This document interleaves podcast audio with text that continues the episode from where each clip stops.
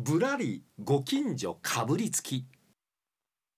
このコーナーは皆さんのお近くのこんな変わったお店があるね、こんな面白い人がいてんねと、こんなこと原田さん近所であるんやけど調べてくれへんかって何でも結構なんです、皆さんのお近くに行きましていろんな取材をさせていただこうというこのコーナーですが、今日のぶらりご近所かぶりつきです。大阪は東淀川区にありますたこ焼き屋さんにスポットを当ててみようと思ってるんです、はい、これは森川さんがやってくれている SNS のコーナーから派生した出来事なんですよね。そうなんですよね。以前そちらの SNS のコーナーで丸沙製菓さん、ポンセンのおせんべいですね、はい、ポンセンがね、うん、をこうなんか赤字続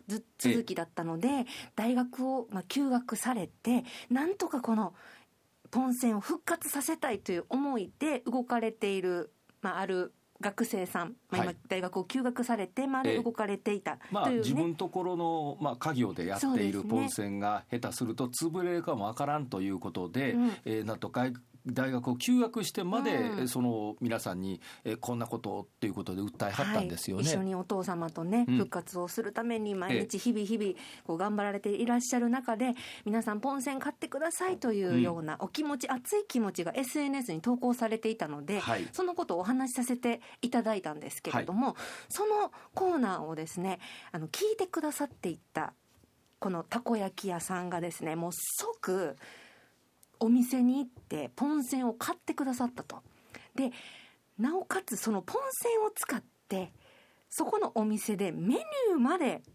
生まれた、そうなんですね、ということでですね、そんなお店さんがあったんですよ。でそれがどこにあるかと言いますと、大阪市東淀川区のですね、大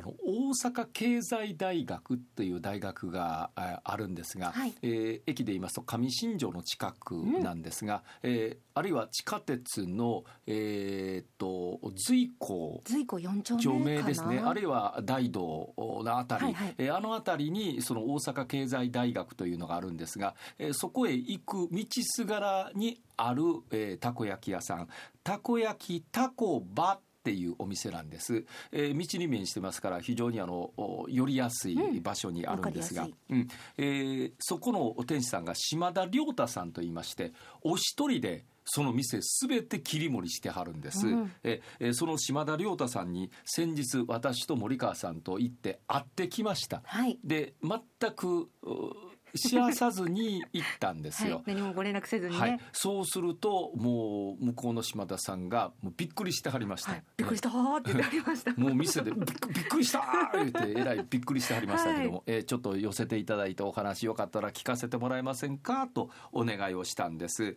この島田亮太さんもうすでにたこ焼き屋さんを始めて17年になるということです。この店で17年ということですけれども、すぐにそのラジオを聞いてポンセンの話聞いて、これなんとかしたらなあかんと思ってそれを買いに行って、そして商品化してくれはったこの機敏な行動、このあたりも含めましてちょっとお話を聞いてまいりました。今回この、ポンセンの上にたこ焼きを乗せるというこの発想ですが、はい、すぐ浮かんだんですか？はい、すぐ浮かびましたね。もうたこせんといえば召し上がるときにエビせんがすぐふやけておいしくなくなるのが、非常に、残念なんですが、ポンセンを使うことで最後まで、おいしく食べれると思ったので、もうすぐポンセンを探しに行きました。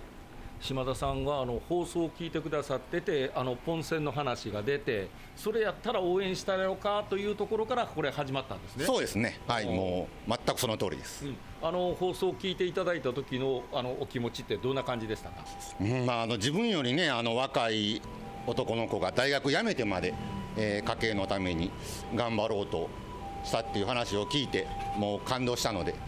すぐ何かできないかなと思って行動に移しました。それですぐポンセンを どこからどういうふうにこれ手に入れはったんですか？これは、ポンセンは近くの、千葉商店街まで買いに行きました、はい、ということはそこで売ってたということなんですね。そうです、はい、もうすぐ思いついて行動が早かったですね。いえいえ、思い立ったら即行動を座右の銘にしてますので。というお話だったんです、すぐに動いてくれはって。めちゃくちゃ早かったですもんね。それを商品化しはったっていうのはすごいです。すごい。まあ言うたら、タコ船に比べて、このポン船はしなっとなりにくいと、厚みがありますからね。そこなんですよね、だから使いやすいということがパッとイメージされたみたいでして、すごいな。たこ焼きの上に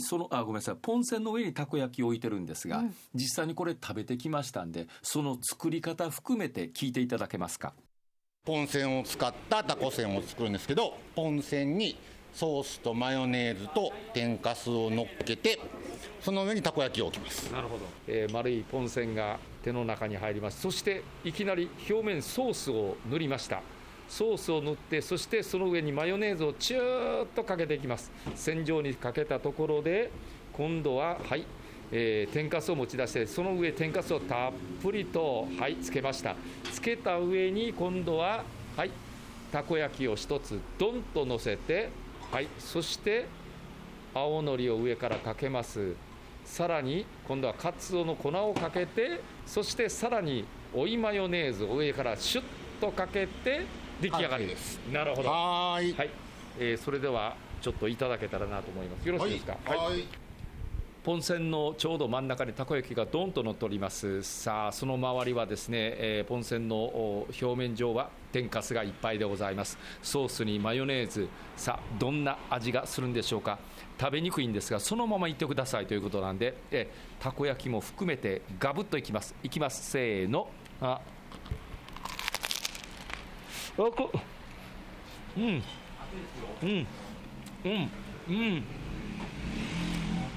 れ合います。ポンセンとたこ焼き合います。これたこ焼きがやっぱり美味しいですね。いい味が、いいお出汁の味が出てます。たこ焼き自体がで、たこ焼き自体も大きいんですよ。ポンセンのカリカリっとしたのと、たこ焼きの柔らかいふにゃっとなのが口の中で両方来て、これはいけますね。いやー、うまいこと作ってはりましたよ。もう思い出してまだ食べたい。いや、たこ焼き自体が美味しいんですよ。というのは、こちらのたこ焼きたこばさんのところはできるだけ油を少なくして焼いていらっしゃるということで、ふんわりしたたこ焼きに仕上がって、だしもちゃんと効いてて、一つが大きいんですよ。めちゃくちゃ大きいです、大きめのたこ焼きで仕上がってくるということ、そして今では珍しい高級なタコはマダコを使いになっていらっしゃる、マダコを使ってるということで、タコ自体も美味しい、何個食べても飽きのこないたこ焼きに仕上げていらっしゃるという、まさに確かに非常に美味しいたこ焼きが乗っておりました。で、ちなみにこのポンセンのたこ焼きですが、1つ150円なんだそうです、なんか150円ですから、1つ食べるとかなり、しっかり食べたなという気にはなりました。結構満足ありますよね。でまた大学の近くだから、大学生もすごい喜んで召し上がられてるっていうお声もね、ただ気をつけてください。やけどします熱々のたこ焼きが乗ってるんでね、私ね、こんなん言うたら、島田さんに怒られるかもしれんけど今言いますが、取材の時、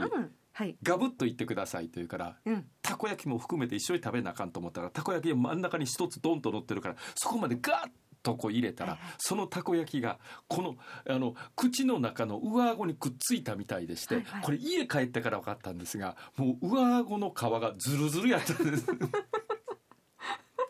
それから3日間というもの、熱いものあるいは刺激物は口の中に入れたら、ヒリとして開いたと、こうなってましたんで、このようにならないように皆さん、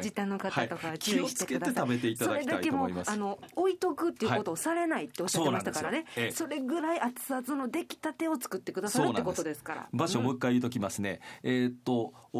2丁目という交差点があるんです。上新庄からずっと南の方へやってきます、淀川沿いの方にやってきましたら、大道2丁目という交差点、淀川方向を見て左に行ってください、左、大道2丁目の交差点左へまっすぐ行ったら、大慶台に行くんです。その手前のところ、道に沿ったところにたこ焼きたこば、左手にあります、たこ焼きたこばというお店がありますんで、ここに行ってぜひたこせん食べてみてください。